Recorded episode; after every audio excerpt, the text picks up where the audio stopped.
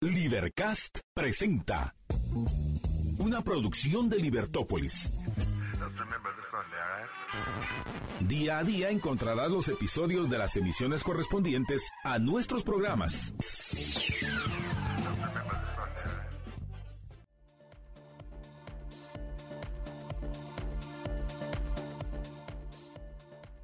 Muy buenas tardes, estimados amigos. Bienvenidos a la emisión del mediodía de Libertópolis. Es para mí, Marta Yolanda Díaz Durán, un gran gusto darles eh, la, la, bienvenida a este programa de ustedes, donde juntos, pero no revueltos, vamos a andar el camino que nos permita aclararnos las ideas y que nos lleve efectivamente a donde querramos nosotros llegar, a nuestras metas, a nuestros objetivos, a esa Guatemala, a esa sociedad con la que muchos soñamos, donde podamos interactuar los unos con los otros, respetando nuestra vida, nuestra libertad, nuestra propiedad y con menos obstáculos.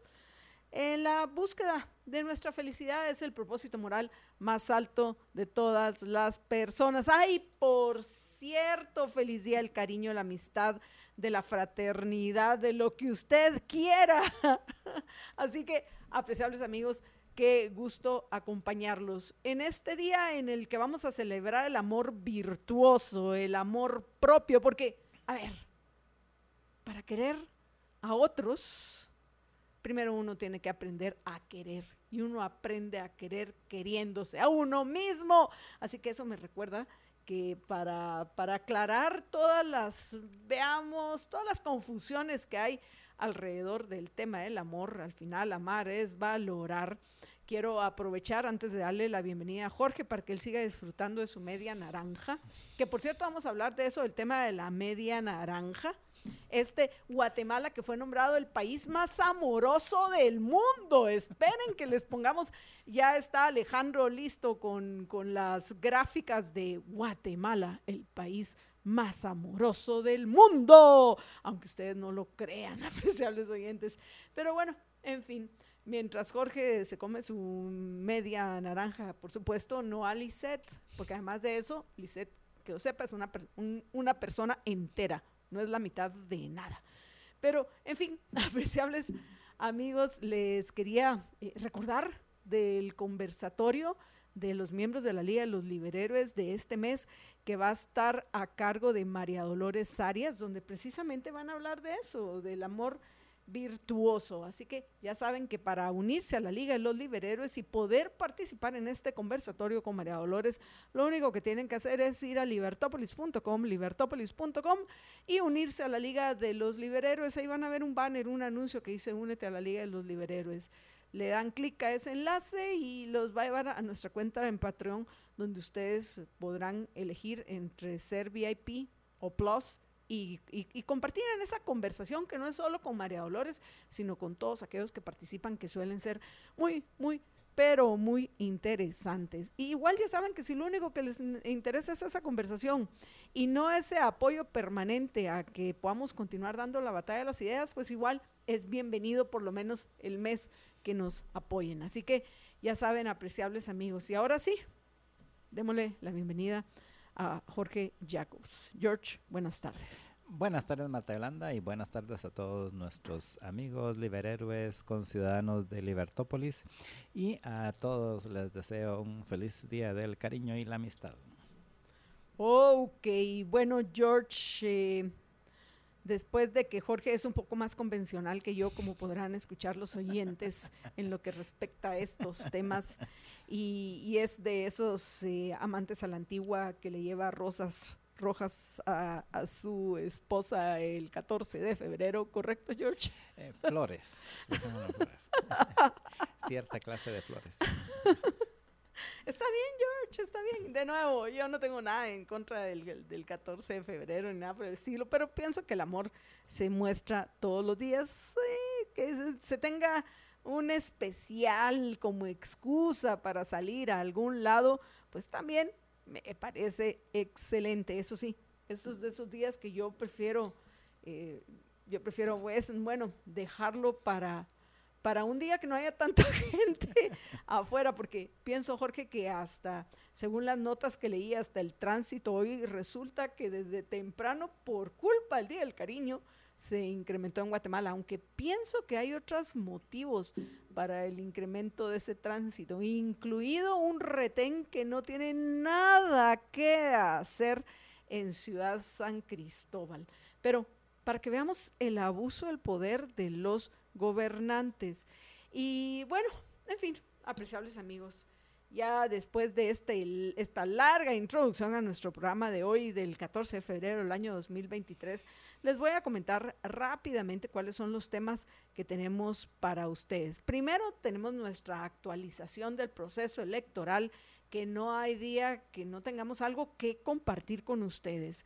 Y por supuesto, vamos a, reponer hoy el enlace que teníamos pendientes, aunque nos conviene más conversar con José Carlos Ortega hoy a la una y media de la tarde, tomen nota a la una y media de la tarde, para que de una vez hagamos un análisis de las entrevistas a Hugo Peña y Luis Lam. Por cierto, quiero aclarar algo muy importante porque se ha generado alguna controversia a la cual ya pues nosotros estamos acostumbrados en Libertópolis en lo que respecta a la entrevista que se había programado para mañana con la eterna candidata de la UNE, Sandra Torres.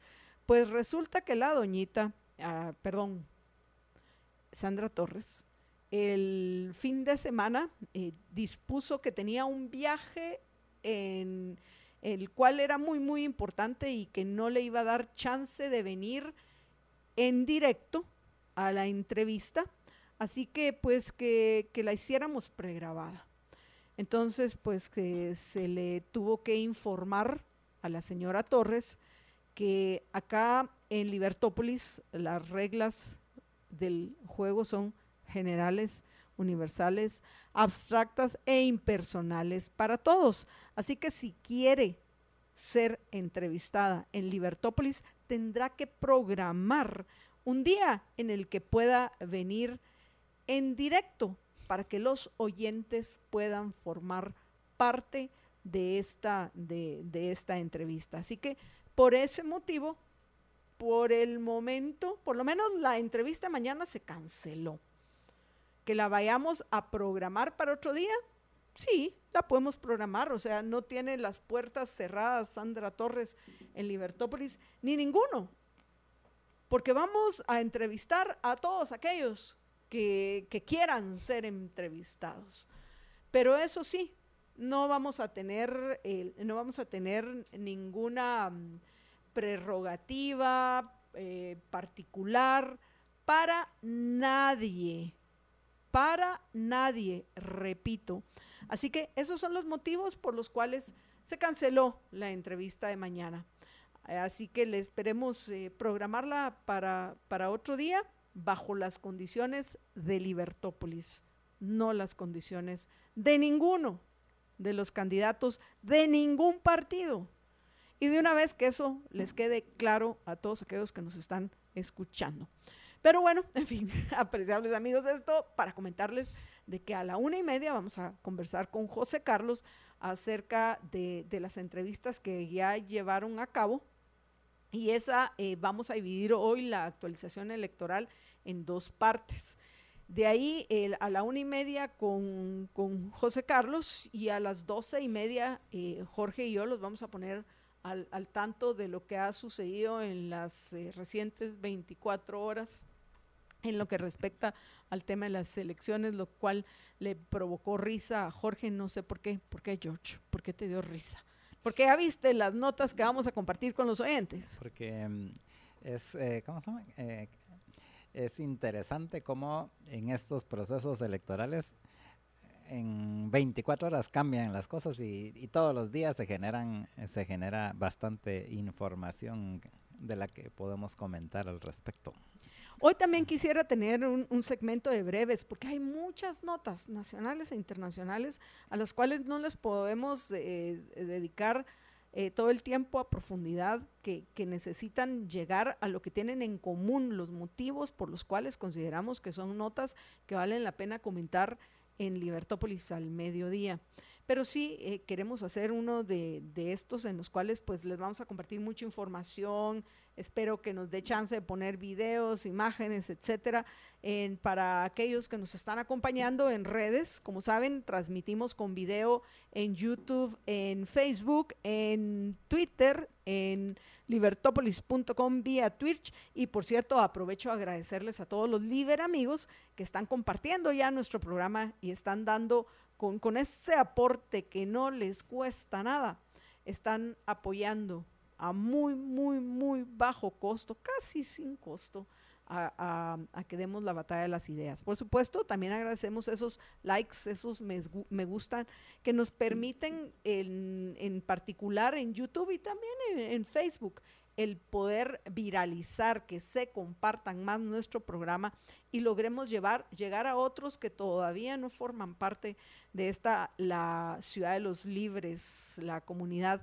de Libertópolis. Pero, en fin, vamos, eh, eh, tenemos eso. También a la una de la tarde vamos a conversar con nuestro amigo Ramón Parellada acerca de ese descaro, descaro, descaro, Jorge, del ministro de Finanzas. Ajá este, ¿quieren ustedes, eh, tributarios de Guatemala, que durante décadas han estado pagando impuestos para que nosotros cumplamos con nuestras obligaciones, incluida la de pagar el IX. Este, fíjense que sí, sí, este, lo podemos hacer, pero les vamos a tener que poner otro impuesto, porque resulta que todo lo que ya han pagado, no sé, se ha desaparecido en ese enorme agujero negro al cual se le llaman las arcas públicas.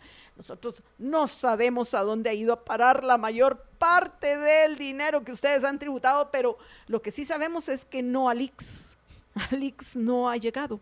Entonces, eh, ¿quieren que paguemos todo lo que se debe? Ajá, este, pues les vamos a tener que poner un nuevo impuesto, fíjense, para que paguen lo que ya pagaron. Porque nosotros ya no lo comimos, por no decir que ya se ah, lo porque robaron. Ellos ya se lo repartieron, pues. Ellos y los anteriores, y los anteriores, y los anteriores, y los... Y así desde que existe el Ix, casi este ministro de Finanzas nuevo salió, un Álvaro Colón cualquiera. ¿Te recuerdas que el difunto Álvaro Colón, eso era lo que decía? Eh, si ustedes quieren seguridad, paguen más impuestos, porque lo que ya, la que ya están pagando son para mi mis programas, no para su seguridad. Exactamente la misma postura la de este ministro de Finanzas. En fin, apreciables amigos, de eso vamos a comentar con Ramón Parellada a la una de la tarde. Por supuesto que también tenemos nuestra, nuestra nota tecnológica que yo no sé, Jorge, si a ver qué, a ver qué sorpresa nos tiene, pero yo sí tengo una de las del, no del gato volador, sino el taxi volador. ¿Será que se la dejo a Jorge? El taxi volador, ¿tú te recuerdas? A ver, los oyentes se recuerdan. Había una canción esa que se llamaba El gato volador, ¿no? El gato volador, algo así, el gato volador. Pues aquí tenemos una de los taxis voladores que urgirían en Guatemala. Bueno, en casi todas las urbes, Jorge, urgen ya las opciones, ya sea de segundo piso, que me refiero a que se construyan, por ejemplo, en el caso de Guatemala, ya calles y avenidas a un segundo nivel que permita que circule el tránsito en nuestra Guatemala o pues bueno, que de una vez nos pasemos a los vehículos voladores. En fin, apreciables oyentes, ¿qué otras cosas tenemos para ustedes? Ya les comenté que vamos a hacer las notas generales y sí queremos mencionar acerca de lo que está sucediendo en Izabal, eh, cuyo, al final, Jorge, cuyo origen tiene mucho que ver con, con tantas... Eh, el, origen tiene que ver con el sistema de incentivos perversos dentro del cual vivimos. Y bueno, apreciables amigos, ¿qué más les puedo comentar? Ah, sí, ya estamos listos con las imágenes de los amorosos. Ah, no, ese es Jaime Sabines. A ver, ¿quiénes de los oyentes conocen a Jaime Sabines? Voy a aprovechar porque hoy me, me parece Jorge, que es uno de esos eh, días donde uno tiene la excusa de, leer eh, poesía, ¿no? Y este, eh, este, este poeta mexicano, Jaime Sabines, a ver, para quienes no los conozcan, les voy a comentar brevemente. Nació en Tuxtla Gutiérrez, o sea, en Chiapas. Por eso hay quienes dicen, es guatemalteco, porque Chiapas es de Guatemala, así como Belice también lo es. Bueno, nació, Jorge, adivina, para aquellos creyentes en la astrología, es Aries, así como tú y yo que somos Aries también. Nació el 25 de marzo de 1926, hace 97 años. Y murió en Ciudad de México el 19 de marzo de 1999. Como dicen que hay personas que, muchos que mueren muy cerca de su cumpleaños, ya sea unos días antes o unos días. Fue un poeta que le gustó la política, que extraño, a cuántos artistas no les gusta, si no miran ahí a los hermanos Morales en Guatemala, no les que, parece que les gusta la política, reconocido como uno de los grandes poetas del siglo XX. Y hay eh, un poema de, Jaime Sabines que, que a mí siempre me ha encantado, que hay que entenderlo, por cierto, porque esto se los dejo como tarea para que le, para que, a ver, para que se lo cuestionen a María Dolores, a ver qué piensa de los amorosos de Jaime Sabines. Si voy a, sin yo ser una, ¿cómo es que se dice? Yo, alguien especializada en recitar poemas, voy a tratar de hacerlo de la mejor manera para ustedes en este 14 de enero. A ver, allá va. Los amorosos callan el amor es el silencio más fino, el más tembloroso, el más insoportable. Los amorosos buscan. Los amorosos son los que abandonan, son los que cambian, los que olvidan. Su corazón les dice que nunca han de encontrar. No encuentran, buscan. Los amorosos andan como locos porque están solos, solos, solos, entregándose, dándose a cada rato, llorando, porque no salvan al amor. Les preocupa el amor. Los amorosos viven al día, no pueden hacer más, no saben. Siempre se están yendo, siempre, hacia alguna parte. Esperan. No esperan nada, pero esperan. Saben que nunca han de encontrar. El amor es la prórroga perpetua. Siempre el paso siguiente, el otro, el otro.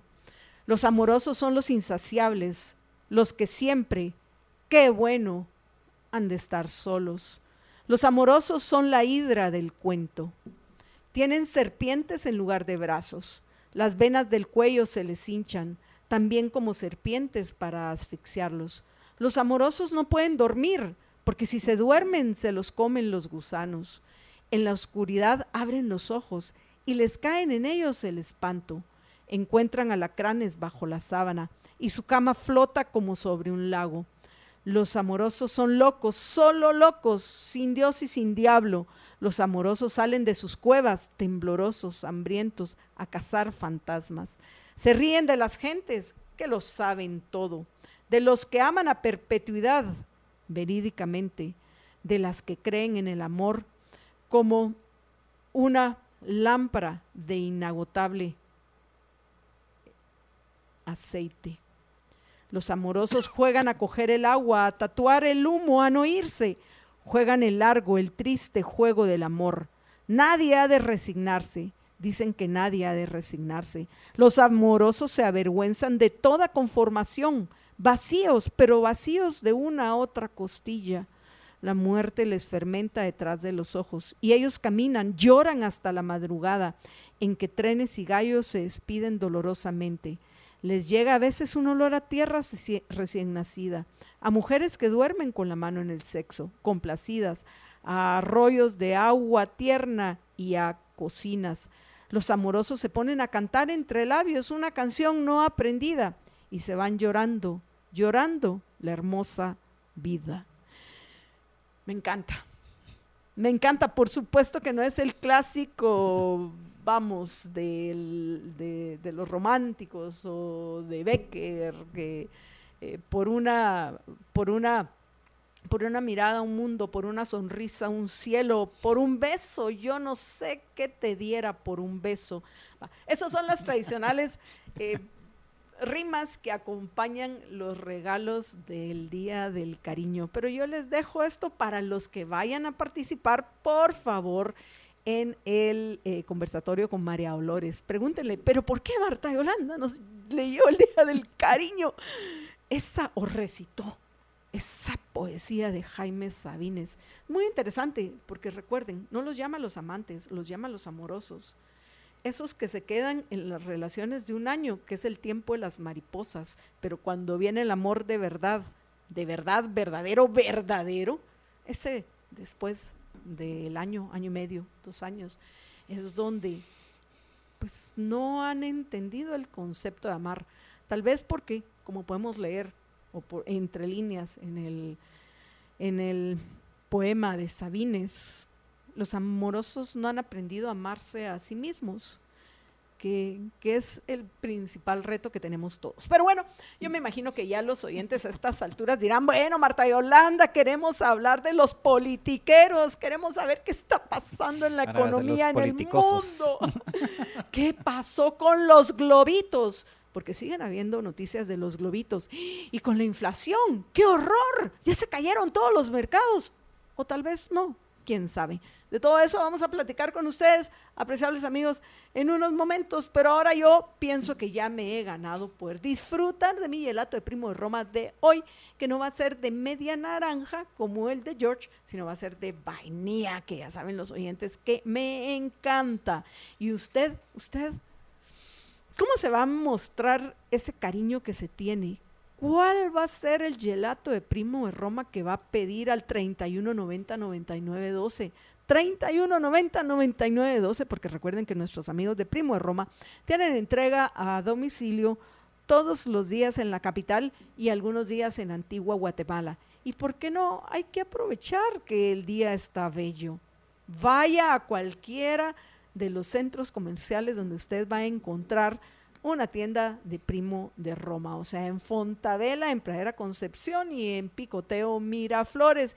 Y quienes se encuentran por San Cristóbal y no los fregó ese retén del que en algún momento vamos a hablar, apreciables oyentes, ya saben que pueden ir a PriceMart en San Cristóbal, donde se encuentra la tienda ambulante de nuestros amigos de Primo de Roma. Vamos a una breve pausa y regresamos con ustedes ya en unos minutos con la nota que todos esperan. Tararara, La primera parte de la actualización, el del proceso electoral en Libertópolis al mediodía. Ya regresamos. Y muchísimas gracias a todos los oyentes que ya nos están también felicitando por el Día del Cariño. Estoy en este momento en YouTube pendiente de entrar a Facebook. Vamos a ver quiénes han mostrado ese cariño compartiendo nuestro programa. ¿Qué te parece, Jorge? Pero por el momento les quiero agradecer a Linda, Nicole, y a Elmer Pérez Coromac, que se están conectando con nosotros desde YouTube. a ver si efectivamente en este segmento, aunque usted no lo crea, vamos a ir a la primera parte de la, de la actualización electoral. Pero antes de eso, voy a una nota curiosa y pienso que puede tener una relación, Jorge. ¿Cómo es posible así? De ingenuos serán la mayoría de nuestros compatriotas. Ah, que por cierto, dentro de nuestra actualización les vamos a presentar las... Eh, y, tenemos alguna imagen de, de la más reciente encuesta de Sid Gallup que muestra que si las elecciones fueran hoy, a ver si adivinan los oyentes quiénes serían las que estarían ocupadas. Ah, ya, ya la fregué. Ya la fregué, George. Ya les facilité a los oyentes adivinar quiénes irían a segunda vuelta. ¿Por qué crees que lo dije? Por el género que utilicé. ¿Quiénes serían las que irían a segunda vuelta? Entonces, ahí les vamos a, comentar un par de detalles de esta encuesta de Sid Gallup en esta en este segmento. Pero antes de eso, a ver, pongámosles por favor a los oyentes la gráfica de los Loving countries in the world. ¿Qué tal? The most loving countries in the world. ¿Qué les parece a ustedes? ¿Qué, qué, qué amorosos, qué cariñosones que parece que somos los guatemaltecos. Esta nota que, que vaya, ¿cómo harán para medir el cariño de un país, cuando quienes quieren son las personas. Pero vean, dice esta nota que les voy a compartir a ustedes de Andrea Mesa de eh, Soy 502, dice, más que franceses o brasileños. Aquí solo le faltó agregar a los italianos. Los guatemaltecos son los más amorosos del mundo de acuerdo a un reciente estudio. Vaya, no les digan que, no, no me digan que no es una nota curiosa, vaya. Un estudio realizado por Crossword Solver mostró los países más amorosos alrededor del mundo en el que Guatemala destaca con el primer lugar. Los resultados, se obtuvieron analizando un pequeño sector de muestras de, de, muestras de afecto públicas, específicamente recogiendo tweets geoetiquetados de más de 90 países. Ah, ok, vaya. Por medio de tweets parece ser que somos muy cariñosos. Y es interesante porque la mayoría de la gente piensa que en Twitter todo el mundo se anda peleando y escupiendo y, e insultando, que sí los hay, por supuesto que los hay, pero, parece que ser, pero parece que ser que los guatemaltecos son, me imagino, eh, cartas de amor, tal vez esa es aquella idea de equivocada, en mi opinión, de polos opuestos se atraen. ¿En qué se habrán basado?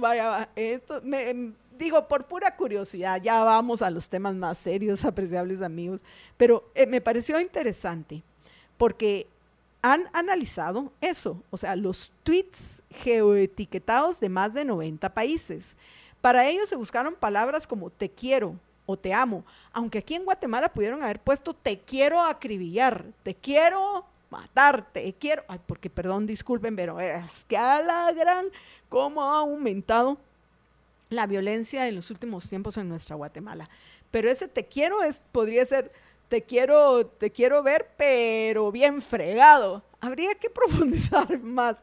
Bueno, se buscaron las palabras como te quiero o te amo y también emojis con formas de corazón. Es así como se comprobó que en el país se realizan 2.217 tweets de amor por cada 100.000 tweets. Entonces, los restantes eh, 97.800 tweets ¿cómo serán, George? Abro comillas, quizás el día más amoroso del año es el Día del Cariño, que es similar a San Valentín, pero celebra todo tipo de amor, desde el cariño que se siente por los amigos hasta un vínculo especial con compañeros de trabajo, explica Crossword Solver. Vamos a ver, a mí aquí ninguno me ¿Quién, me ha traído hoy algo de regalo del Día del Cariño? Yo creo que voy a ir a ver esto de los compañeros de trabajo con detalle, George. Según el estudio, los países latinoamericanos valoran profundamente las relaciones. Eso sí creo. Que, que, somos muy apasionados los latinoamericanos. Esto se ve reflejado en los primeros puestos, ya que Honduras con 2.195, Bolivia con 1.922 y Panamá con 1.418 figuran también como los que más brindan estas muestras de amor mientras que lugares conocidos por ser románticos poseen pocos tweets, tal vez porque ellos no lo expresan en Twitter, pero sí de otras formas, George. Tal es el caso de Brasil con 808, Italia con 430 y Francia con 396. Vaya, no sé, se supone que París es la ciudad del amor. En fin, apreciables amigos. Pero en persona, no virtual. Por otro lado, entre los países que menos expresan amor en Twitter se encuentran Alemania, 276. Yo creo que los alemanes hasta en persona les cuesta. Canadá con 254, ni modo con un primer ministro como Justin Trudeau. El Reino Unido con 245, la flema, la, esa ironía de los ingleses Suecia, los Países Bajos con 228, Finlandia 185, Irlanda 134. Aunque también en algunos casos habría que contemplar la cantidad de personas que viven en cada uno de esos países. Y bueno, después de haberles compartido este importante estudio para los guatemaltecos, veamos cuánto amor. En algo que seamos primeros en el mundo. Sí, y también se supone que somos uno de los países más felices del mundo. o sea, qué, qué cosas. Pero veamos, cómo los guatemaltecos le muestran su cariño y amor a los candidatos a la presidencia. Tenemos ya lista esa, Jorge, ya tenemos, eh, Jorge y Alejandro, ya tenemos lista la, de la encuesta de Sid Gallup por favor, para que vean cómo vamos cambiando, digo, para aquellos que nos pueden acompañar, cómo vamos cambiando nuestras gráficas para quienes nos pueden acompañar vía quienes nos pueden acompañar en redes eh, sociales, en Facebook, YouTube, Twitter, eh, Twitch, etcétera. A ver, confírmenme que ya la tenemos, mucha. No, no. Ahí veo a, a, dos amigos que se aprecian mucho, Jorge y Marta Yolanda, pero no veo la gráfica, todavía no la tenés, Alejandro. Este George estaba muy entusiasmado con el estudio que recién les comenté. Entonces, pues bueno, les esta que les vamos a compartir es la más reciente, son los resultados de la más reciente encuesta que llevó a cabo Sid Gallup para entender cuáles son en este preciso instante momento las preferencias de los guatemaltecos. Si las elecciones fueran hoy, ¿cómo votarían los guatemaltecos? ¿Quiénes estarían ocupando los primeros lugares? Veamos si algunos de nuestros oyentes han atinado en redes sociales. A ver, les preguntamos. Ahorita sí ya la tenemos. A ver, les preguntamos a, eh, a ver quiénes, quiénes le atinaron. No veo a nadie. Muchísimas gracias a Linda que también aquí en Facebook nos, nos desea un feliz día del cariño. De ahí eh, Melvin Estuardo Ramos dice que hay que celebrar el amor hetero. Bueno, yo creo que hay que celebrar todo el amor.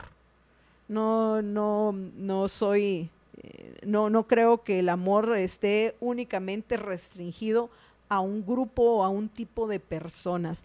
Y de nuevo, seamos, como digo yo, controversiales en la búsqueda de esa verdad y poder esos juicios verdaderos que nosotros buscamos y poder vivir en una sociedad donde todos se puedan expresar en paz, decir lo que consideren que deben de decir y amar a quien quieran amar de ahí Mari Morales también nos decía el feliz día de la amistad. Muchísimas gracias. José Calderón también, bienvenido. Feliz tarde. De ahí Baquiax. Eugenio nos dice muy bien, nada de privilegios. Me imagino que se refiere a por qué le dijimos a Sandra Torres que si quiere que la entrevistemos, tiene que venir acá. Y tiene que venir para participar en directo. Porque los oyentes y los comentarios de ustedes son importantes. Así que así va a ser, apreciables amigos. Igualman dice, así tiene que ser, si quiere que oigamos sus mentiras, que llegue en persona. De ahí em, veamos em, Eugenio Baquiax, ah, está hablando del tema del Ix, entonces eso lo vamos a dejar para después. Juan Godínez, compartidos. Eh, aquí hay otro de Brian Stroblero que tiene que ver con el tema de leaks. De ahí, este, mm, eh, doña Virginia Martínez está diciendo que 25 de marzo es Pisces. Bueno, yo no creo en la astrología, pero según yo sé, a partir del equinoccio de primavera, que es el 21 de marzo, son Aries. Brian Roblero, ¿en serio? no has estado equivocada toda tu vida. No, yo creo que la que está equivocada es doña Virginia, pero probablemente como nosotros no le interesa mayor parte, mayor cuenta, más, nos sirve como de, de, broma y de risa ese tema de la astrología. De ahí, saludos, Brian Robleros. Parece que ninguno, Jorge. Ninguno, ninguno. Ah, aquí también hay ya comentarios románticos. Vas a tener que cambiar tu carácter porque... no, mi carácter no depende de la astrología. Todavía, todavía seguís resentido de aquella conversación que tuvimos con Margarita hace... George. No, ni siquiera me recuerdo. Hace más de 20 años. No lo puedo creer. No lo puedo creer. Pero bueno, eso lo vamos a dejar para otro día. Vamos a las cosas serias. A ver, vamos. Pongamos por favor eh, ya en la imagen donde podrán ver los oyentes, en este momento, en, de la, de la, del proceso electoral, cuál es la intención de voto en la primera vuelta de, de, los guatemaltecos. Y como probablemente muchos sabrán, aunque la diferencia es muy poca, como que Sandra Torres está cambiando de estrategia porque en, este, en, esta mm, eh, encuesta de Sid Gallup, Como pueden verlo ustedes, tenemos eh, la imagen en, en pantalla de, de la intención de voto en primera vuelta electoral en Guatemala. Suri Ríos encabeza las preferencias de los guatemaltecos con el 21%, pero pisándole los talones con el 20% viene Sandra Torres. Y esto es, ¿qué pasa? Por favor, ¿qué pasa en Guatemala? Ay, Dios, Roberto Arzú en tercer lugar con el 13%. ¡Qué horror! Edmond Mulet con 10%, Telma Cabrera con el 7%, Carlos Pineda con el 3% y Rafael Espada con el 2%. Y el resto con el 10% de intención de voto. El resto de los, ya son 13 más los que fueron proclamados este fin de semana, con eso son son 13 los binomios o 15? Yo ya, yo ya son hice bolas. 15 los, bueno, no, son 13, bueno, serían 15 los proclamados. Los proclamados y 13 los que ya presentaron papelería. Y 11 los inscritos. Y 11 los inscritos. Pues bueno, tenemos 1, 2, 3, 4, 5, 6, 7 aunque yo no sé si Carlos Pineda deberían de haberlos incluido con los otros, porque están tan bajos con uno con el 3% y el otro con el 2%, aunque de nuevo, después de lo que vivimos los guatemaltecos hace ocho años, cuando a estas alturas Jimmy Morales estaría como Rafael Espada. De lo que recuerdo, tendría alrededor del 2% de intención de voto. Y, vean, pues ya ahorita le gustó ser presidente y ahora quiere eh, quiere tener la experiencia de ser no diputado del Parlacén, porque en el Parlacén no se hace nada. Entonces, como que quiere ir a, tal vez, no, no sé qué quiere ir a hacer al Congreso de la República. Entonces, quiere ser eh, diputado ahora el expresidente Jimmy Morales, como también el expresidente y exconvicto eh, Alfonso Portillo, que, es interesante que, sus discursos, ay, un día estos tenemos que ponerle uno de los discursos que ha dado recientemente Portillo, Jorge, a los oyentes, para que veamos cómo aquel refrán y para haciendo, jugando con el apodo de pollo ronco, que dice que gallina que come huevo aunque le quemen el pico. lo seguirá haciendo. Así que aquí en este caso, Pollo Ronco, que aunque lo metan preso, seguirá pues eh, con, con sus mismos aspavientos. No sé, vamos a ver quién de nuestros oyentes es poeta como para ayudarnos en este aspecto. Pero el resto de, de los demás están dentro de ese 10% de, de del, que, tienen alguna muestra de intención de votos. De ahí el no sabe, no responde, no se ha decidido, son el 14%.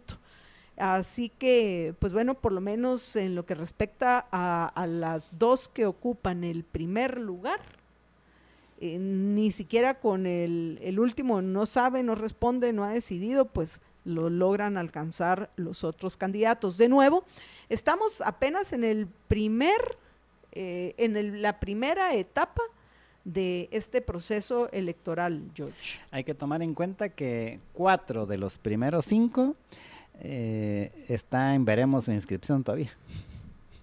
Tanto de Suri Ríos, de Sandra Torres, de Roberto Arzú y de Telma Cabrera. Y Edmond Mulet también. Edmund Mulet, de que también tiene acciones en su contra. entonces, eh, los cinco contendientes que van a... los, para, los cinco que no que... tan rápido a Carlos Pineda. los, los cinco que están encabezando la intención de voto en primera vuelta electoral en Guatemala, pues eh, parece que tienen que resolver su participación en los tribunales. Así es. Y, eh, o sea que, en última instancia eh, y mark my words, la Corte de Constitucionalidad decidirá quién va a ser el presidente en las próximas eh, en los próximos cuatro años en Guatemala. Eso me lleva al programa ayer. ¿Quiénes escucharon ese programa eh, o lo vieron en redes? que, que, hicimos con Jesús María Alvarado. Estuvo buenísimo en lo que respecta al tema de la, de la Corte de Constitucionalidad y cómo se ha vuelto en un tribunal político que no debería de ser, porque si hay un tribunal político es el Tribunal Supremo Electoral y cuando me refiero a un tribunal político es porque son los que se encargan precisamente de resolver los reclamos que tienen que ver con las elecciones. Por eso es el Tribunal Supremo Electoral. Pero como acá realmente el único Tribunal Supremo es la Corte de Constitucionalidad, todo va a parar a, a que que decidan sobre ese tema aquellos que integran la Corte en un momento determinado. Pero es interesante, no les voy a adelantar porque hay que escuchar toda la entrevista. No les voy a adelantar la, la, la conclusión de Jesús María, que es un abogado constitucionalista de origen venezolano, que tiene ya casi una década de, vivir en Guatemala, padre de dos guatemaltecos, amigo nuestro de tiempo atrás, eh, además de director de, del posgrado de, la Universidad Francisco Marroquín, que, me pareció muy interesante, Jorge, la idea que él tiene en lo que respecta a este tipo de, de decisiones, qué pasa, cómo hay una cómo están en una especie de, conundrum, o, tal vez para facilitarlo, están en una especie de, callejón sin salida los magistrados con este tipo de acciones y, este, y estos amparos. Y, la conclusión me parece muy interesante, pero hay que, hay, hay, que, no les, yo les podría compartir cuál es la conclusión eh, de según Jesús María y el origen del es problema. Importante cómo se llega a la conclusión. es importante cómo se llega a la conclusión, así es. Así que aquellos que se perdieron el programa, los invito a que lo vean.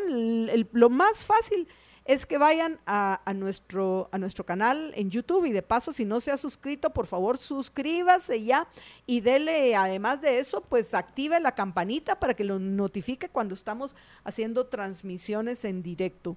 Pero regresando otra vez al punto ahí, pueden ir y encontrarlo. Los, les recomiendo, porque principalmente en, este, en estos momentos en los cuales nos encontramos en Guatemala, me parece importantísimo escuchar lo que tiene que compartir con nosotros Jesús María, que vio la caída de, su país natal, de Venezuela. Y aunque yo sé que es un argumento bastante trillado y utilizado por durante varios años eh, para en cierta forma atemorizar a los guatemaltecos de que nos vamos a convertir en una Venezuela, al final, cuando hemos hablado de las coincidencias que se puedan tener, que obviamente hay diferencias importantes y esas diferencias importantes hay que cuidarlas, Jorge, pero esas coincidencias que nos podrían llevar a, una situación similar, que no igual, pero similar a la que hoy viven los venezolanos. Entonces, el el, como, como dice Jesús María, es, es como estoy, como un déjà vu, pareciera que estoy viviendo en Guatemala. Entonces esperemos que, que, nos sirva. y ya, ya, ya, tiene 10 años de vivir en Guatemala, no en Venezuela. ¿Se imaginan a qué se refiere con el déjà vu? Espero yo también que nos ayude a reflexionar y a tomar mejores decisiones y por supuesto nos motive, motive a más de nuestros oyentes a invitar a otros a que escuchen Libertópolis y a compartir nuestros programas y por supuesto darnos un poco de amor hoy, el Día del Cariño, dándole likes a nuestros programas. Pero, en fin, veo la hora que es y en unos minutos vamos a compartir con em, eh, Ramón Parellada acerca de esta otra nota que ha indignado a varios de nuestros oyentes con sobrada razón. Y es esa desfachatez del ministro de Finanzas de decir, ajá, sí hay que pagar el IX, pero mire, para eso vamos a tener que ponerles otros impuestos. ¿Cómo así? ¿Cómo así? Por favor, cuántas cosas que tenemos que hablar sobre este tema. Así que, apreciables amigos, vamos a ir a una breve pausa.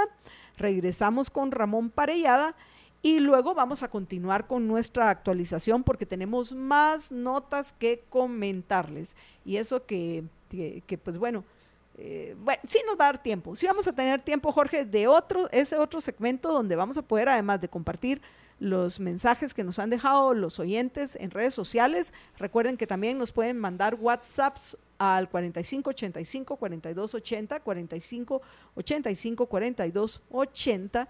También el eh, nos, eh, ¿cómo se llama? Los queremos compartir con los oyentes. Y hoy lo que no pudimos hacer ayer no queremos que se nos pase, que es agradecer a los liberamigos que están compartiendo nuestro programa.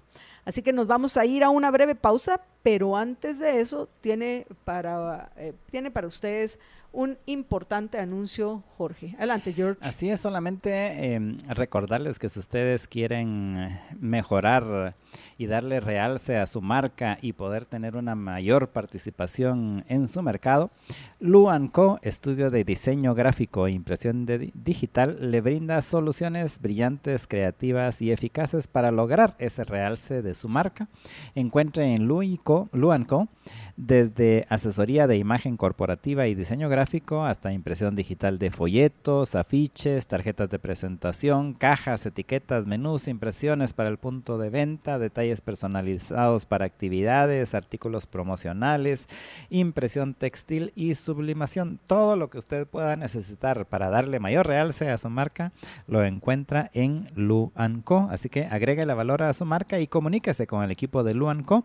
Lo puede hacer de varias maneras. Puede eh, escribirles por WhatsApp al 35 66 80 62 35 66 80 62 puede visitarlos en el estudio de Luanco que está en el centro comercial Plaza La Villa eh, que está ubicado en el Boulevard Los Próceres 1050 de la zona 10 ellos están en el segundo piso en el local 212 y los puede buscar también en redes. Allí los busca como Luico Comp y Atrévase a vivir una experiencia disruptiva con su marca de la mano de Lu Co, estudio de diseño gráfico e impresión digital. Estamos de regreso en la emisión del mediodía de Libertópolis y antes de que los ponga en contexto, apreciables amigos, a ustedes le vamos a dar la bienvenida a Ramón Parellada eh, columnista del, diario Prensa Libre, eh, director del Centro de Estudios Económicos Sociales CES y todavía más importante, amigo apreciado y admirado de nosotros en Libertópolis. Ramón, buenas tardes, bienvenido. Gracias, Marta Yolanda. Buenas tardes, buenas tardes, Jorge, y a todos los radioescuchas. Buenas tardes, Ramón. Por cierto, paréntesis, hoy creo que va a ser Día de los Parellada. Porque, Creo que sí. porque de 5 a 6 de la tarde con Pablo Velázquez va a estar precisamente Javier Parellada, que no, no es coincidencia el apellido, son padre e hijo, padre al mediodía e hijo a las 5 de la tarde. Así que qué, qué maravilla, qué coincidencia. Bueno, gracias. Bueno, apreciables amigos, los voy a poner en contexto de lo que vamos a conversar con eh, Ramón en este segmento. Después de, este abuso, en mi opinión, de poder de la Junta Directiva del IX de disponer de que a partir de un empleado se tiene que cotizar al IX y se tienen que inscribir todas las eh, empresas, empezó una discusión acerca de que si necesita fondos el IX, su principal deudor desde hace décadas es eh, precisamente el, entre comillas, Estado le hace el gobierno. Entonces, entre varias, dos cámaras empresariales salieron públicamente, nosotros también, a, reclamarle al gobierno esa deuda que acumula con el IX por más de 60 mil millones por concepto de cuota patronal.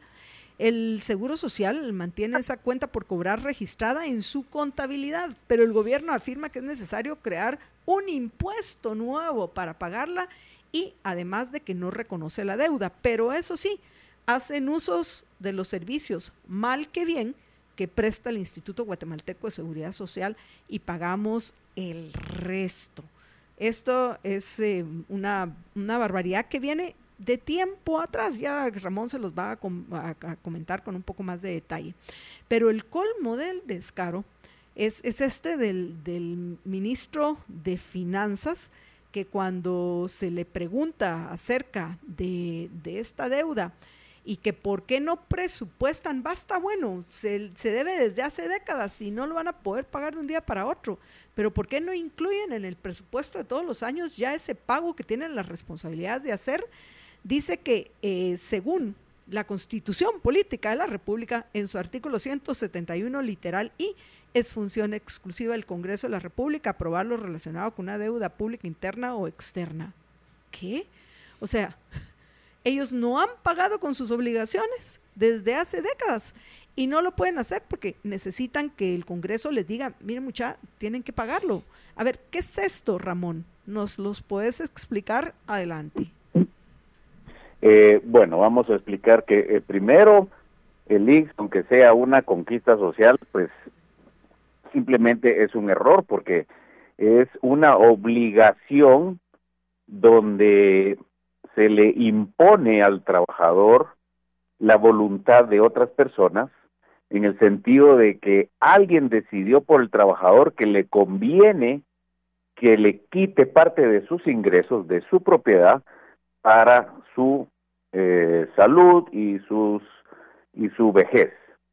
Entonces, ya de por sí es una forma coercitiva en la que el trabajador pierde parte de sus ingresos. Y lo que recibe a cambio siempre ha sido en Guatemala un desastre, porque lo que recibe a cambio es, es, es un mal servicio, una mala calidad, y bueno, en algunos casos pues sí hay buenos, buenas historias, y en otros casos hay colas interminables de personas que tienen que ir a perder todo el día para que les den una aspirina o que les den una, una medicina cualquiera. Pero en otros casos donde, donde hay eh, ciertos tratamientos que son muy costosos, pues sí le ha ayudado a, la gente. Pero eso también le puede ayudar con cualquier seguro privado que una persona responsable, libre y responsable pudiera invertir. al haberlo puesto obligatorio, pusieron también muchas, muchas cláusulas que lo fueron complicando más. O sea, el patrono tenía que pagar una parte y el trabajador otra. Eso solamente es para poder haber vendido eh, que la gente comprara la idea del IX. ¿Por qué? Porque lo que paga el patrono del IX es parte de lo que le corresponde al trabajador. Y al final todo eso, cuando uno hace un análisis económico, es parte del costo económico de la mano de obra. No nos engañemos, eso se suma al costo de tener eh, mano de obra, al costo de los trabajadores. Así que eh, no, nos, no nos deberíamos de engañar con ese costo, ese se suma al costo de la mano de obra. Luego hay otras excepciones, la excepción de que eh, hay un montón de instituciones que no pagan. O sea, si se hace una, una entidad en la que todos tienen que pagar, o pagan todos, o no paga ninguno, o no, o simplemente debe ser voluntario. Entonces hay un montón de, de instituciones que por constitución por, la, por las leyes constitucionales no tienen que pagar. Entre esas están las universidades, por ejemplo, y otras instituciones. Y luego el gobierno sí tiene que pagar por ser patrono del, es el mayor empleador del país, tiene la mayor cantidad de empleados y el gobierno no paga nada. Entonces, ¿cómo es posible que a los patronos se les exige pagar y el gobierno no paga nada? Pero el gobierno no paga nada desde hace años. La deuda pública de Guatemala, cuando se calcula, se calcula mal, porque la calculan sin esa deuda que no la reconoce el gobierno porque no está reconocida, ya que el Congreso tiene que aprobarla y, y darle un visto bueno de reconocimiento. Entonces son 60 millones, 60 mil millones de quetzales que mm, ha dejado de pagar. Independientemente si al final se, se, volviera voluntario el sistema o, o siguiera con el IX, el, el gobierno tiene esa deuda con el IX. O sea, simplemente Simplemente cuando los trabajadores hablen, que se quejan de los patronos, eh, nunca se queja del gobierno, el gobierno es el más incumplidor que hay de todos los acuerdos y compromisos que tiene con los trabajadores. Es el número uno que incumple. Entonces es una vergüenza del gobierno. Y que no vengan ahora con la cantaleta de que para pagar eso hay que poner un impuesto. Mentira, eso no es cierto. Eso lo tienen, tienen que dejar de hacer un montón de cosas que han estado haciendo mal y pagar de los impuestos que tenemos ahorita sobran, sobran eh, para que pueda cumplir con su misión. Ahora, para mí el problema no está en si paga o no paga. Para mí el problema es es que el IX es un ente coercitivo. El sistema de tener que pagarle a un proveedor eh, único obligadamente y ese proveedor y que no puedes escoger, para mí ese es un problema. Entonces, yo lo que veo es ahí, el sistema favorito mío es que la gente quede libre y eh, sea responsable de sí misma de ver en dónde mete su dinero, sus ingresos. O sea, ¿por qué le vamos a quitar el dinero a las personas? Entonces, las personas deberían de poder decir, bueno, yo no lo quiero invertir en salud, ahorita lo voy a invertir en un terrenito. Claro, si a la hora de la hora tiene un problema de salud, puede vender su terrenito, pero lo puedo ahorrar. O lo puedo gastar, depende eso de cada quien. Pero eso no es problema de otras personas que decidan qué hacer con tu dinero. Para mí es un robo, es una, es, eh, eh, eh, ha sido un, error garrafal, pero está aceptado en todo el mundo. En Chile, con el sistema de pensiones que hay, existe la obligación de contribuir hasta cierto límite, pero no existe la obligación de hacerlo únicamente en una sola entidad estatal, sino que puede escoger el trabajador eh, cualquier fondo de pensión, por ejemplo, o cualquier sistema de seguro social. Entonces, ese es un sistema que no es el, el más eh, libre, donde se respete la voluntad del trabajador, pero es un sistema que se le acerca.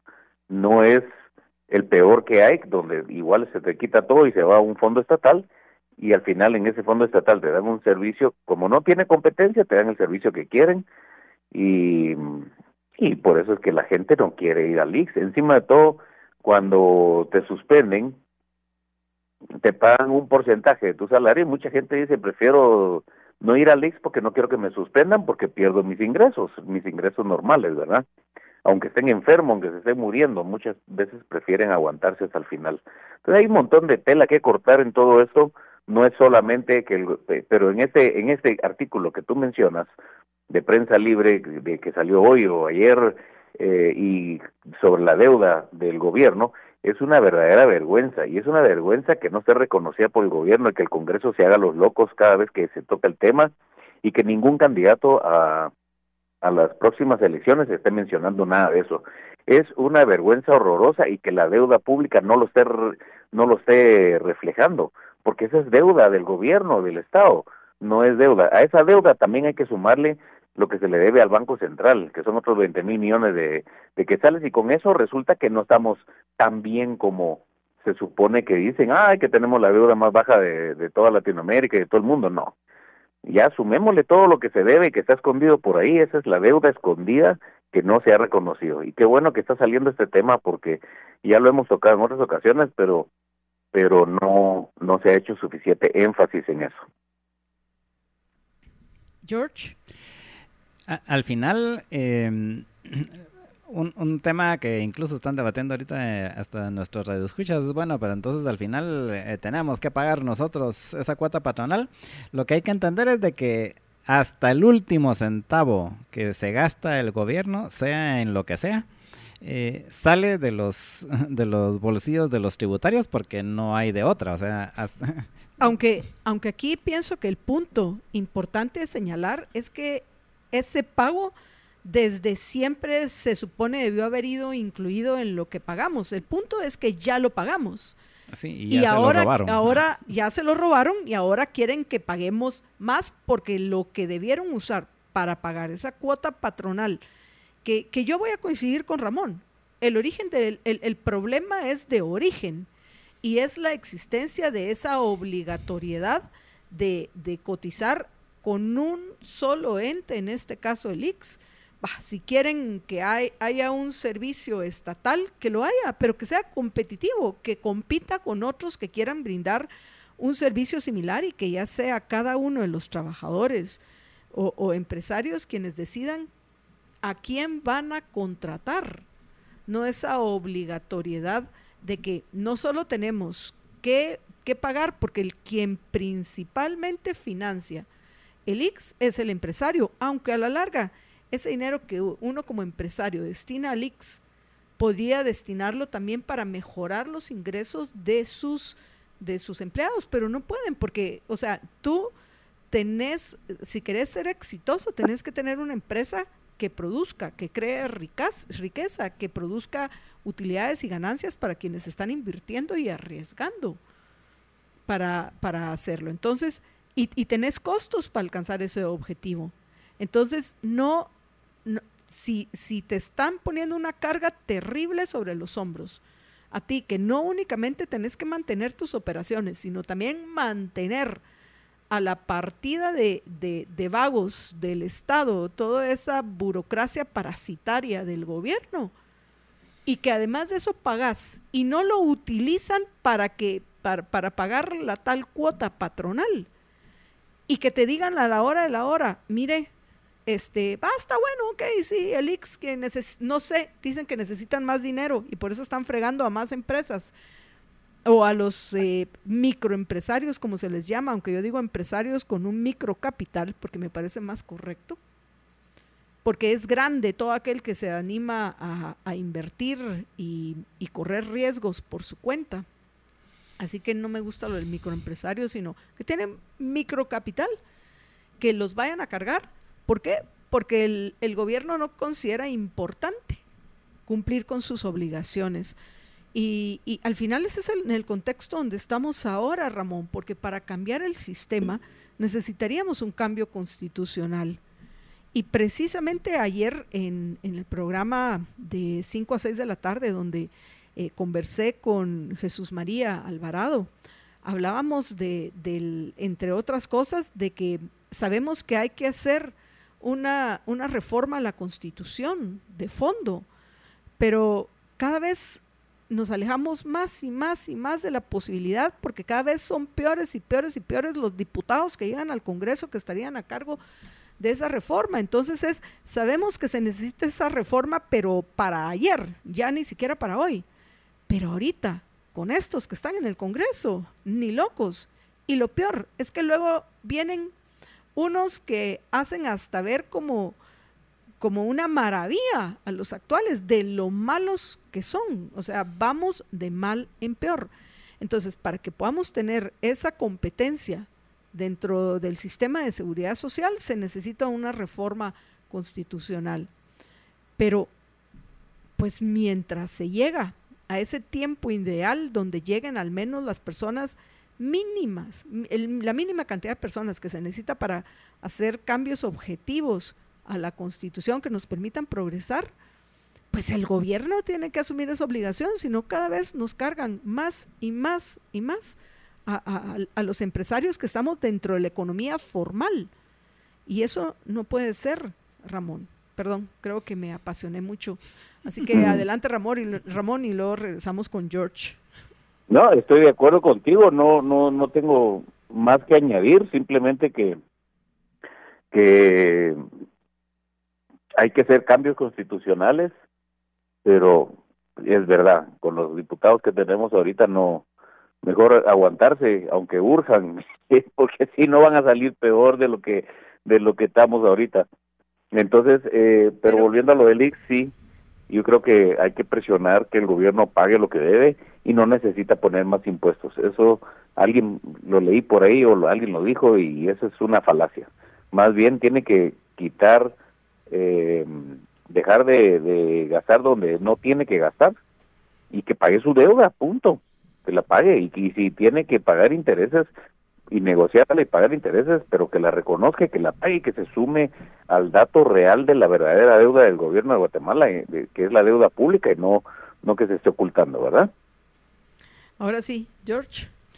Sí, em, en, efecto yo estoy de acuerdo y, es, eh, hasta lo dije incluso que lo dije hace un rato antes de la entrevista con Ramón, de que las declaraciones de este ministro me recuerdan a las que dio el difunto expresidente Álvaro Colón cuando dijo, ustedes si quieren seguridad paguen más impuestos, porque los, los, los impuestos que ya pagan, eso los vamos a usar para mis, para mis eh, planes, mis proyectos sociales. Y exactamente lo mismo es más o menos en lo que está cayendo este señor, ¿verdad? Si quieren que paguemos eso, pues con mucho gusto, pero les vamos a poner más impuestos porque el dinero que ya les cobramos lo usamos para otras cosas, entre las cuales va eh, todo el tema de la corrupción también. Pero adicionalmente, no solo corrupción, el despilfarro, aunque también consideramos el despilfarro como una forma de corrupción, pero eh, al final, si no existiese toda esa corrupción, si no existiese todo ese despilfarro dentro del gobierno, por supuesto que alcanzaría para pagar la, cuota patronal y para ir saliendo de deudas, pero también les recuerdo que este mismo gobierno, esta misma administración, eh, han hecho, han recibido más dinero y han dicho del que tenían planificado y eh, lo que hicieron con ese dinero fue ver cómo se lo gastaban en lugar de hacer lo que era correcto, que era pagar las deudas. Y ni siquiera quisieron pagar las deudas normales del gobierno, menos van a querer utilizar fondos para pagar esa deuda eh, disque escondida del IX. Exacto. Yo, yo, yo creo que el tema pasa por por hacer más bulla así como en este medio, hacer más artículos al respecto porque y hacer más conciencia a, todo el público y que el público presione porque el gobierno se está haciendo los locos y los los diputados también porque eso significa eh, que se les van a frustrar planes de gastos en lugares donde ya tienen compromisos. Esa es la realidad bueno antes de que terminemos, Ramón, voy a leer algunos de los mensajes que nos han llegado los oyentes porque tenemos bastantes. Voy a comenzar por YouTube agradeciéndoles, además de eso, a mm, quienes me hacían falta, agradecerles a Juan Hernández, a Alejandro Pérez, a JT Distribuidores, a Hugo Alfredo Ordóñez Chocano, Anabela Cifuentes, que tiene comentario, un comentario acerca del IX, que dice el IX de los males es el menos peor porque también ha salvado muchas vidas. Por supuesto que con la deuda del gobierno totalmente de acuerdo. Las empresas de seguridad de esas que tienen gariteros están muy afligidas porque nunca han asegurado a sus empleados de seguridad, pero si les descuentan mes a mes. Ahora me enteré que sí los van a inscribir. Luego en Facebook dice Eugenio Vaquiax, la cuota patronal del Estado lo pagamos nosotros con nuestros impuestos. Lo que hay que hacer es subirle a la cuota de los trabajadores del Estado. De ahí, em, Brian Robleros dice que no, en serio, nosotros pagamos la cuota patronal de los burócratas, sí, así es. Em, y Baquiax agrega... La, cuota patronal y el sueldo de los burócratas, sí, hay que todo. hacer la Sí, no solo eso, dice no todo lo que el pueblo pide, pago deuda patronal del Estado es bueno, ni todo lo que el político ofrece es fácil de hacer, reducir el tamaño del gobierno. De ahí, eh, veamos, eh, dice Eugenio Baquiax que, que, si el Estado no produce, no es el Estado, vamos a ver, el gobierno, porque el del Estado, al final del Estado somos partes todos, don Eugenio, no, se supone que el Estado de Guatemala somos los ciudadanos, las normas y el gobierno, ¿no? Aquí vamos a hablar específicamente del gobierno. El gobierno no produce nada, solo gasta porque los que producimos y creamos somos nosotros los ciudadanos. Pero creo que a estas alturas ya se le aclaró la, la, idea a don Eugenio Baquiax, que por supuesto que ha salido en nuestros impuestos todo lo que debieron haber pagado, pero que no lo han pagado. Entonces, veamos. Ah, ah, ah, a ver si tenemos eh, más comentarios. Eh, eh, no, todos estos ya son del tema de las elecciones. A ver, por lo menos que, que yo vea. Así que hasta ahí llegamos. Ah, ok, tenemos uno más también de Eugenio Baquiax. Dice. No creo que a la hora de eliminar la cuota patronal el empleador diga te voy a aumentar lo que pagaba de X, no porque sea malo, es porque se pone una empresa con ánimo de lucro. No mucho que lo entiendo el comentario, pero no es una generalidad, pero yo sí sé que muchos sí aumentarían. Nosotros sí, si se nos redujera el peso del gobierno que tenemos que, que mantener, sin duda mejoraríamos a nuestro equipo. Pero a ver, para terminar, Ramón, ¿algún eh, comentario a, los mensajes que han dejado los oyentes o tus reflexiones finales antes de que terminemos? Sí, de lo que escuché, em, a veces hay un mal entendimiento, creen que porque la empresa sea privada y lucre, que, que pueda ser eh, más cara que la estatal, y es al contrario. Precisamente en un mercado donde hay competencia, porque cuando hay estatal normalmente no hay competencia, donde hay competencia las empresas buscando esas utilidades se vuelven más eficientes, controlan mejor eh, sus insumos, sus inventarios, sus materias primas, eh, contratan mejor personal, tienen todo mucho más afinado y para poder competir y tienen que dar un mejor servicio también y para poder competir con las otras tienen que dar unos buenos precios y por lo tanto no necesariamente que sean eh, lucrativas significa más caras. Al contrario pueden son más eficientes son más económicas y dan un mejor servicio que las estatales donde hay un monopolio y donde prácticamente cuando uno llega a una empresa estatal como el IX, eh, lo que pasa, aunque sea descentralizada, independiente, lo que quieras, pero es la única y por lo tanto eh, los ingresos no son obtenidos a base del favor de los de los eh, trabajadores y de los patronos, sino es, son obtenidos a base de coerción, de una ley, de una ley que es obligado a pagar ahí, so pena de castigos, ¿verdad? So pena de, de multas, de sanciones, de lo que sea.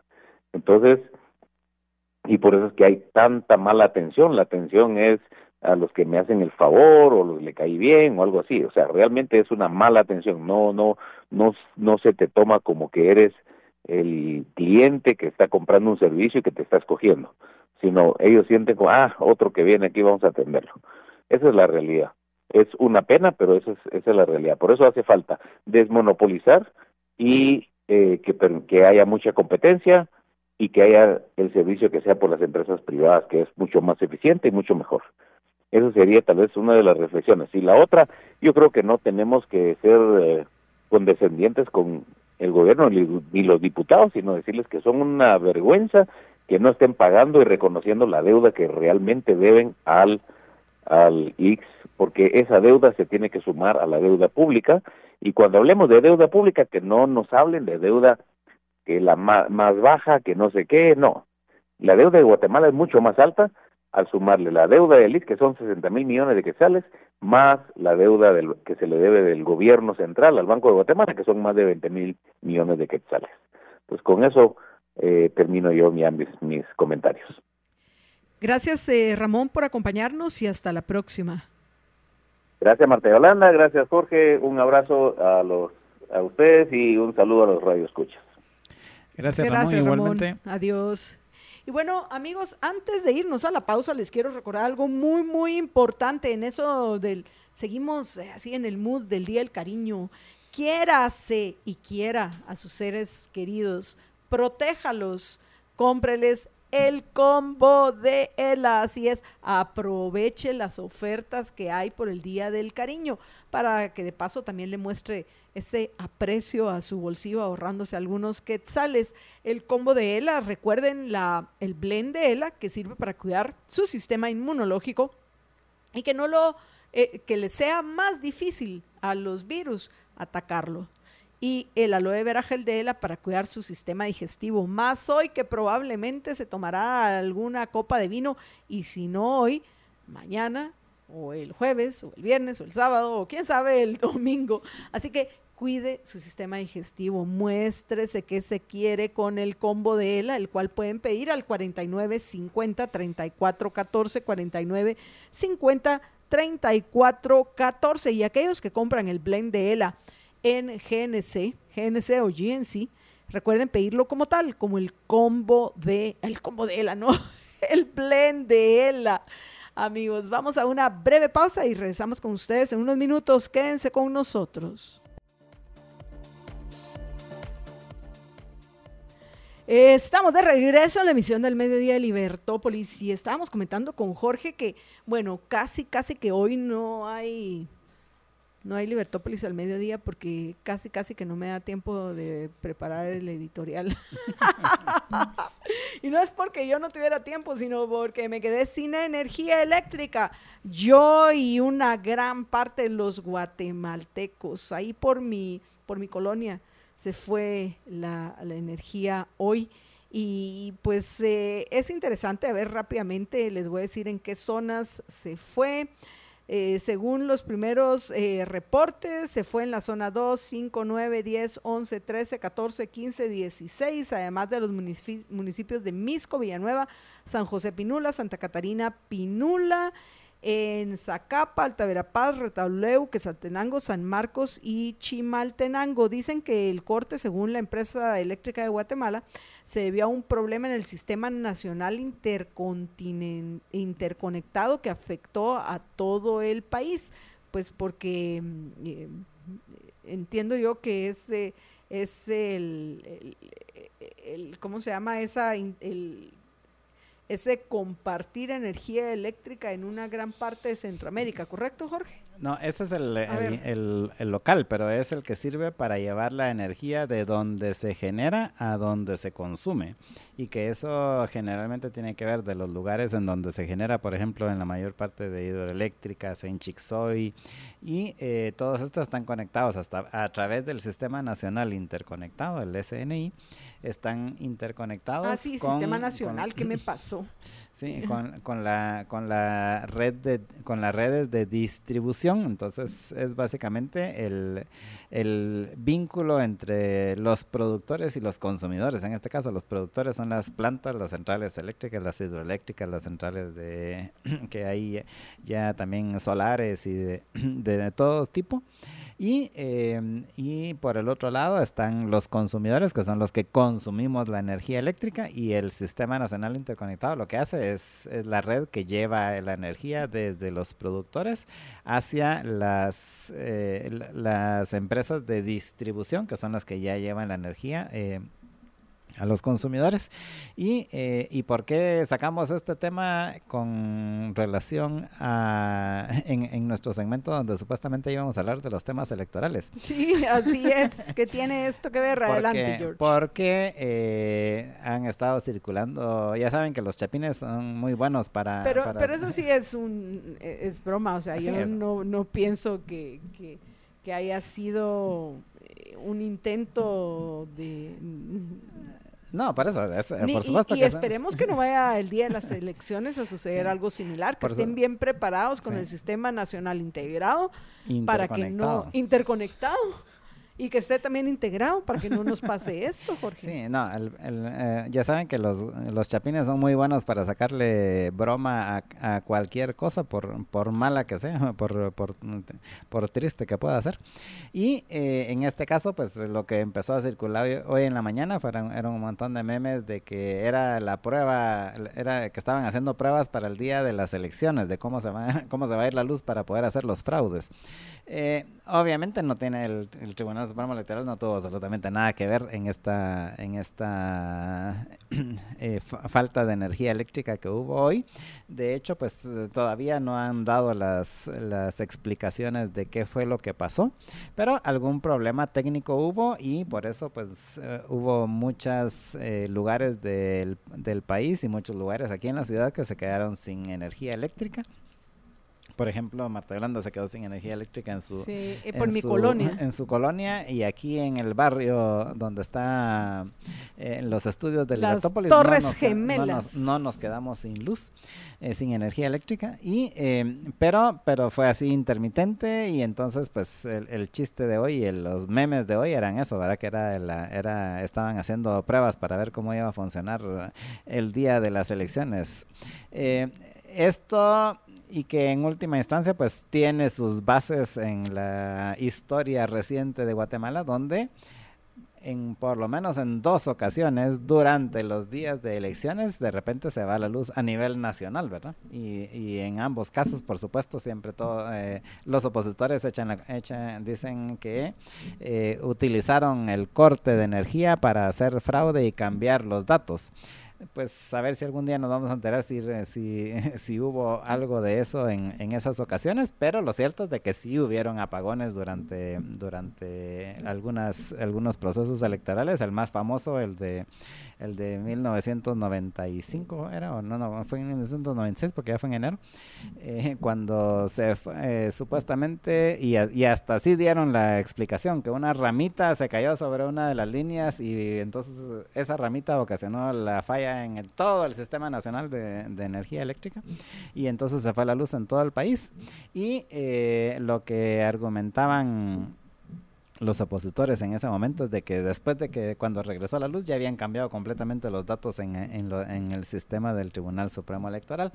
Entonces, eh, repito, pues sí hay, o sea, sí hay por lo menos, por lo menos elementos para eh, justificar estos memes, que por supuesto son una broma, pero eh, sí debieran de tenerlo que pueden esconder un temor. Exactamente. Un temor real que existe hoy en, en muchos guatemaltecos de que pueda existir un fraude y lo tenemos que reconocer. Sí, y por eso es importante que ante eventualidades como las que pasó hoy, porque ese sí fue un evento, ¿verdad? Ese sí fue un evento. Muy bien, George, estás aprendiendo, te felicito. Eventualidades como las de hoy. Te pues felicito, es, importante que es importante que eh, las todas las eh, empresas, organizaciones y eh, sistemas que conforman el, el, sistema eléctrico nacional estén muy bien preparados para que no vaya a suceder una eventualidad como esta el día o los días de las elecciones, ¿verdad? Porque ya, o sea, si, si ya hay eh, temores y sospechas de que pueda haber irregularidades en el proceso electoral, imagínate si hay un corte de energía a nivel nacional el día de las elecciones. En fin, apreciables amigos, gracias de nuevo a todos los oyentes que nos siguen mandando la eh, nos siguen mandando mensajes del día del cariño y comentando sobre la fecha. Es el momento de hacerlo. Dice que... o quién sabe, tal vez era para que tuviera la oportunidad de tener, eh, eh, estar a la luz de las velas, aunque sería el desayuno, pero está un poco, un poco raro, En el desayuno no, no, no, a menos que, que, sea en otro, en otro país, Jorge, tal vez en Alaska o en alguno de los países donde tienen una temporada donde realmente hay poca diferencia entre el día y la noche. Pero parece que también poca diferencia hay en Guatemala entre los partidos o el vehículo que utiliza la gente para llegar al ejercicio del poder, porque así como hay algunos que se han pasado al partido de, de, de, Valdizón, como es el caso de, de los, eh, de los hermanos eh, Javier y Javier, o sea, el Tres Quiebres y su hermanito, Tres Quiebres que va para el Congreso y su hermano que se queda con la alcaldía de Chiquim, la alcaldía de, ¿de dónde es? De Chiquimulía, O de, Chiquimula, vamos a ver. Ipala. De Ipala, Chiquimula, Ipala, Chiquimula. Pues también vemos como algunos que estuvieron con Jimmy Morales ahora pues van también con, con otra opción, Jorge, como es el, el, caso ahorita de, veamos, los que eran encargados de las comunicaciones sociales, la comunicación social de la presidencia en el tiempo de Jimmy Morales, que van con el Partido Republicano. Al final es los que les gusta el poder, buscan el vehículo, léase partido político que los logre llevar a estos eh, espacios. Hay que entender que el, el eh, al final aunque según los constituyentes y según los congresos que hemos tenido en los últimos 30 años, el sistema lo han estado, lo han estado diseñando para, o estaba diseñado supuestamente para fortalecer el sistema de partidos políticos, realmente eh, es todo lo contrario y lo vemos en el hecho de que hay 30 partidos y hay como otros no sé ni cuántos comités tratando de llegar a ser partidos eh, y porque al final lo que se ha convertido es de que realmente no son partidos políticos eh, como se les entiende así en la teoría política, eh, sino que realmente son única y exclusivamente vehículos electorales. O sea, son simplemente lo que se necesita tener para poder eh, aspirar a un cargo público, pero realmente de partidos políticos no tienen absolutamente nada la gran mayoría, si es que no todos, de los 30 partidos que hay actualmente y de los comités que vienen en camino para ser partido, ¿verdad? Simplemente son vehículos electorales necesarios para quienes quieren llegar a tomar el poder. Lucrecia Rivera Molina, muchísimas gracias. Dice saludos desde Luanco. Siempre es lo máximo poder escucharles. Gracias, Lucrecia, y muchos éxitos en el emprendimiento de Lu Co. Ese es eh, nuestro deseo para, para ustedes. Gracias, Lucrecia, por, por confiar en, en Libertópolis, en, por creer en nosotros. Y para ir terminando, una nota que ha sido de importancia para los oyentes, Jorge, es la de la de las eh, toda esa basura que han puesto en los postes de propaganda. Pues resulta que según el, la alcaldía, porque luego, te recordás, hoy las notas dicen que se les exigió, exigió a todas las municipalidades. Vamos a ver si de verdad están cumpliendo con retirar toda la porquería que han puesto y, y, y, que se ofendan algunos de los partidos políticos no es problema mío, sino de ustedes. Pero de verdad es basura de ellos. Y de, ustedes. y hay que recogerla y están faltando a las normas. ¿Y qué es lo que eso nos puede eh, enseñar a los guatemaltecos? Que, que si ni siquiera algo tan sencillo como respetar el no poner propaganda en los postes no cumplen, ¿qué podemos esperar de ustedes cuando lleguen al ejercicio del poder? Pero bueno, ya la Municipalidad de Guatemala anunció que ellos ya procedieron a recoger un montón de esta basura que deben de cobrarle ese costo a los partidos políticos. Y eso fue lo que dijo el, Tribunal Supremo Electoral. Es que así dice la ley. Y los deberían, los deberían de multar. Yo tengo presente esa cifra, hasta 250 mil dólares. Así debe de ser. Y eh, por eso ya el registro de ciudadanos abrió expedientes en contra de los humanistas, de UNE, de Viva, de Unión Republicana, por el uso de las eh, por el uso de los de los postes para propaganda. Y no solo ellos, aquí nosotros tenemos eh, a Cabal, Cabal de Mulet también ha puesto el montón. Unión Republicana, aquí está, esa sí sí lo tiene Unión Republicana. También tenemos de Vamos y de otros, o sea, hay que abrir a más de, estos eh, partidos políticos expedientes por estar ensuciando nuestra guate. Y bueno, Jorge, miro la hora que es. Ah, solo para ir finalizando. Ah, dos cosas. Primero, José Carlos tuvo un inconveniente de última hora y por ese motivo ya no pudimos hacer enlace con él hoy. Lo vamos a hacer mañana. Y eh, lo otro, solo para terminar, el segmento de la actualización electoral que Jorge, todavía antes de que a la pausa, quiere compartir con ustedes un par de notas de índole internacional que le parece importante y lo vamos a hacer ahorita porque nos vamos a despedir con la nota tecnológica. También dentro de todo esto llama la atención, Jorge, que no es únicamente eh, los partidos políticos, sino también el Tribunal Supremo Electoral toman decisiones cuestionables en lo que respecta a quienes contratan, como en este caso eh, que lo hicieron con Hugo Valdemar Mérida, quien fue financista de la campaña de Alejandro Yamatei para las elecciones pasadas. Y, lo contrataron para que preste sus servicios técnicos, dicen, en apoyo a la presidencia del Tribunal Supremo Electoral para el fortalecimiento y el enlace con la Junta Electoral de voto en el extranjero. Me parece, de nuevo, que puede ser que el señor Valdemar Mérida no tenga nada eh, en su contra, pero el hecho de que ya haya tenido intereses en financiar precisamente a quien hoy se encuentra en el ejercicio del poder, por lo menos debieron haber, por, por cuestión de principios, debieron haber esperado un, un, periodo, si quieren, para darle chance en el Tribunal Supremo Electoral.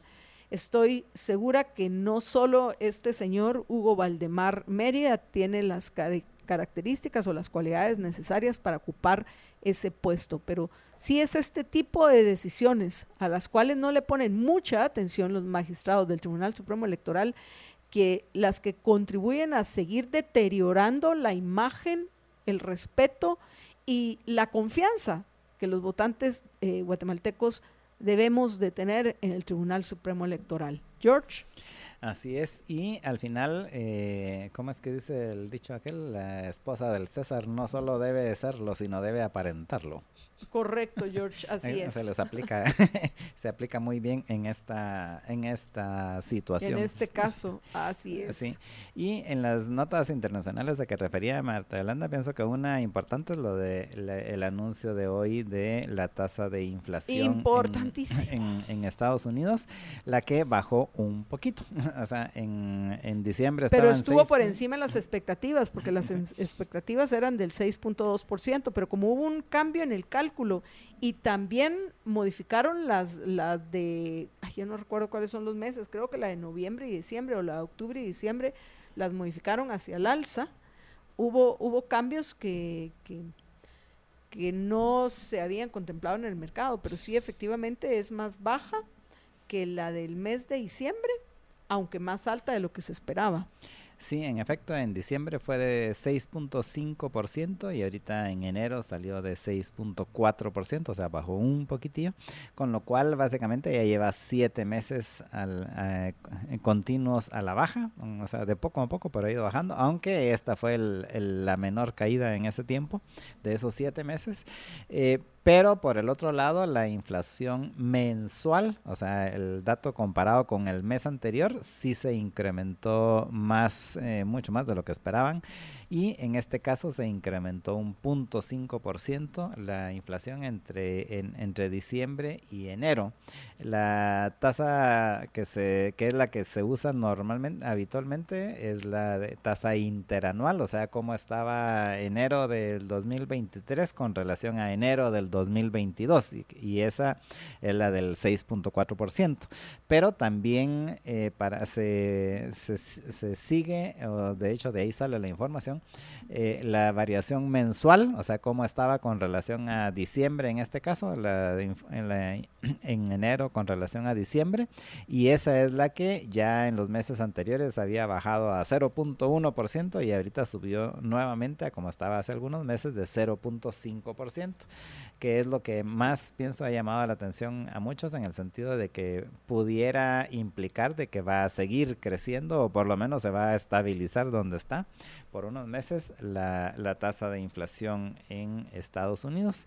Y otra de las noticias que ha estado circulando mucho, bueno, otras dos noticias que han estado circulando mucho con, eh, relacionadas a Estados Unidos, uno es la, el anuncio ya formal de Nikki Haley de, de su campaña. Ay, qué bueno, qué bueno. Se pone más Sí. emocionante la campaña por la candidatura republicana Sí. por el momento. En, en efecto, este es el anuncio formal, pero ya, ya, se, ya se sabía, o por lo menos quienes eh, escuchan los programas de Libertópolis ya lo sabían desde hace ya por lo menos una o dos semanas, no recuerdo cuándo fue que, que, que lo comentamos, que se iba a tirar Nikki Haley a la, como candidata presidencial y pues ahorita Se ya lo... Sí, sí. Y ahora pues ya hicieron el anuncio formal. Y por último, la otra es la de los globitos, como les dice Marta De eh, en este fin de semana. De los ovnis, si querés los llamamos los ovnis, Sí. porque ahora así es como Sí, a algunos les encanta, ¿no? sí, entonces el... el- Y al el fin final son UFO, Sí, son El- objetos voladores no identificados, pero no significa que vengan de otro mundo. sí, el, entre el viernes y el domingo eh, derribaron tres de estos objetos en, eh, entre Estados Unidos y Canadá. Eh, el más reciente fue el domingo, y ese sí, en, encima de, en, en es- ya sobre Estados Unidos, en uno, en uno de los grandes lagos ahí de Michigan. Y, em, y, y hasta la fecha, ni siquiera eh, los que los han derribado, o sea, ni siquiera el gobierno de Estados Unidos tiene certeza de qué fue lo que derribaron. O sea, ni siquiera saben, eh, por ejemplo, en el último, en el del último día, pues solo lograron eh, dar la explicación de que era un, un objeto octogonal, pero que no tenían ni idea de qué era. Y hasta la fecha dicen que no los han encontrado donde cayeron. Entonces, eh, se incrementa el misterio. Vamos a una breve pausa y regresamos a despedirnos junto con la nota tecnológica. Quédense con nosotros. Y eh, con relación a la nota tecnológica de hoy, pues les voy a hablar precisamente de la noticia que quería Marta Yolanda con relación a los, taxis, de Dubai. De Dubai. Y este es un proyecto que ya traían desde hace tiempo, se recuerdan que ya lo hemos comentado aquí, pero se había quedado así medio en el tintero. Sin embargo, ayer el CEO de la agencia de transporte público de Dubai, Ahmed Barrosjan, eh, dijo que ahora le van a entrar con ganas al proyecto, bueno, no lo dijo así, pero básicamente eso es, y que esperan que el sistema de taxis aéreos esté funcionando en Dubai para el año 2026, o sea, dentro de tres años. Para ello eh, van a utilizar los eh, ahorita el proyecto es con los volocopters. Se recuerda que también hemos hecho algunas notas con relación a esta a cómo han ido avanzando los eh, el desarrollo de la empresa esta volocopter. Y em, ellos esperan entonces para el año 2026 tener ya una flota de taxis aéreos. Y según Barros Yang eh, podrían costar más o menos lo mismo que actualmente cuesta un servicio de Uber. Así, literalmente así lo dijo. O sea, va a ser un poquito más caro de lo que ahorita se paga por un servicio de Uber. Eh, estos con los que están eh, haciendo las, eh, las pruebas y los proyectos, que es con los, con, los, eh, con los drones estos o los taxis aéreos de Volocopter, pueden, son eléctricos, pueden volar hasta una velocidad de 300 kilómetros por hora y pueden llegar a un, tienen un rango máximo de 240 kilómetros de, de, distancia. por supuesto que se va a utilizar principalmente para, para transporte dentro de la ciudad, o dentro de la ciudades, pero eh, tiene esas capacidades estos, estos equipos. Y eh, pues entonces ahorita eh, con este anuncio que hicieron ayer hay muchas más posibilidades de que por lo menos en Dubai sí ya vaya a existir este servicio de taxis aéreos dentro de tres años. Y repito a un precio que literalmente como lo dijo Barroyan cualquiera pueda pagar porque va a costar más o menos lo mismo que cuestan el servicio actual de Uber. Y pues los videos son de, del RTA de, de Dubai. Y esta es la nota tecnológica que llega a ustedes gracias al patrocinio de Tigo. Y nosotros, apreciables amigos, hemos llegado ya al final de nuestro programa, pero antes de hacerlo, pues Queremos eh, recordarles que los espera a las 5 de la tarde Pablo Velázquez en la emisión vespertina de Libertópolis y queremos hacer una aclaración. La entrevista con Javier Parellada va a ser el próximo martes, entonces vamos a decir el martes de los Parellada. Este fue el martes de Ramón y el próximo martes va a ser el de Javi. Hoy, por supuesto, ¿qué tema va a abordar eh, Pablito o Pablo a las 5 de la tarde? El tema del amor pero desde una, eh, vamos, vamos a generar controversia, desde una perspectiva liberal. Así que acompañen a Pablito y luego a las 6 de la tarde va a estar con ustedes María Dolores Arias en Libertópolis Negocios. Jorge y yo estamos de regreso mañana al mediodía. Cuídense, valórense, muestren que se aman, porque para poder amar a otros, uno primero tiene que aprender a amarse a uno mismo. Recuerden que una sola vida tienen, así que sean felices, muy, pero muy felices.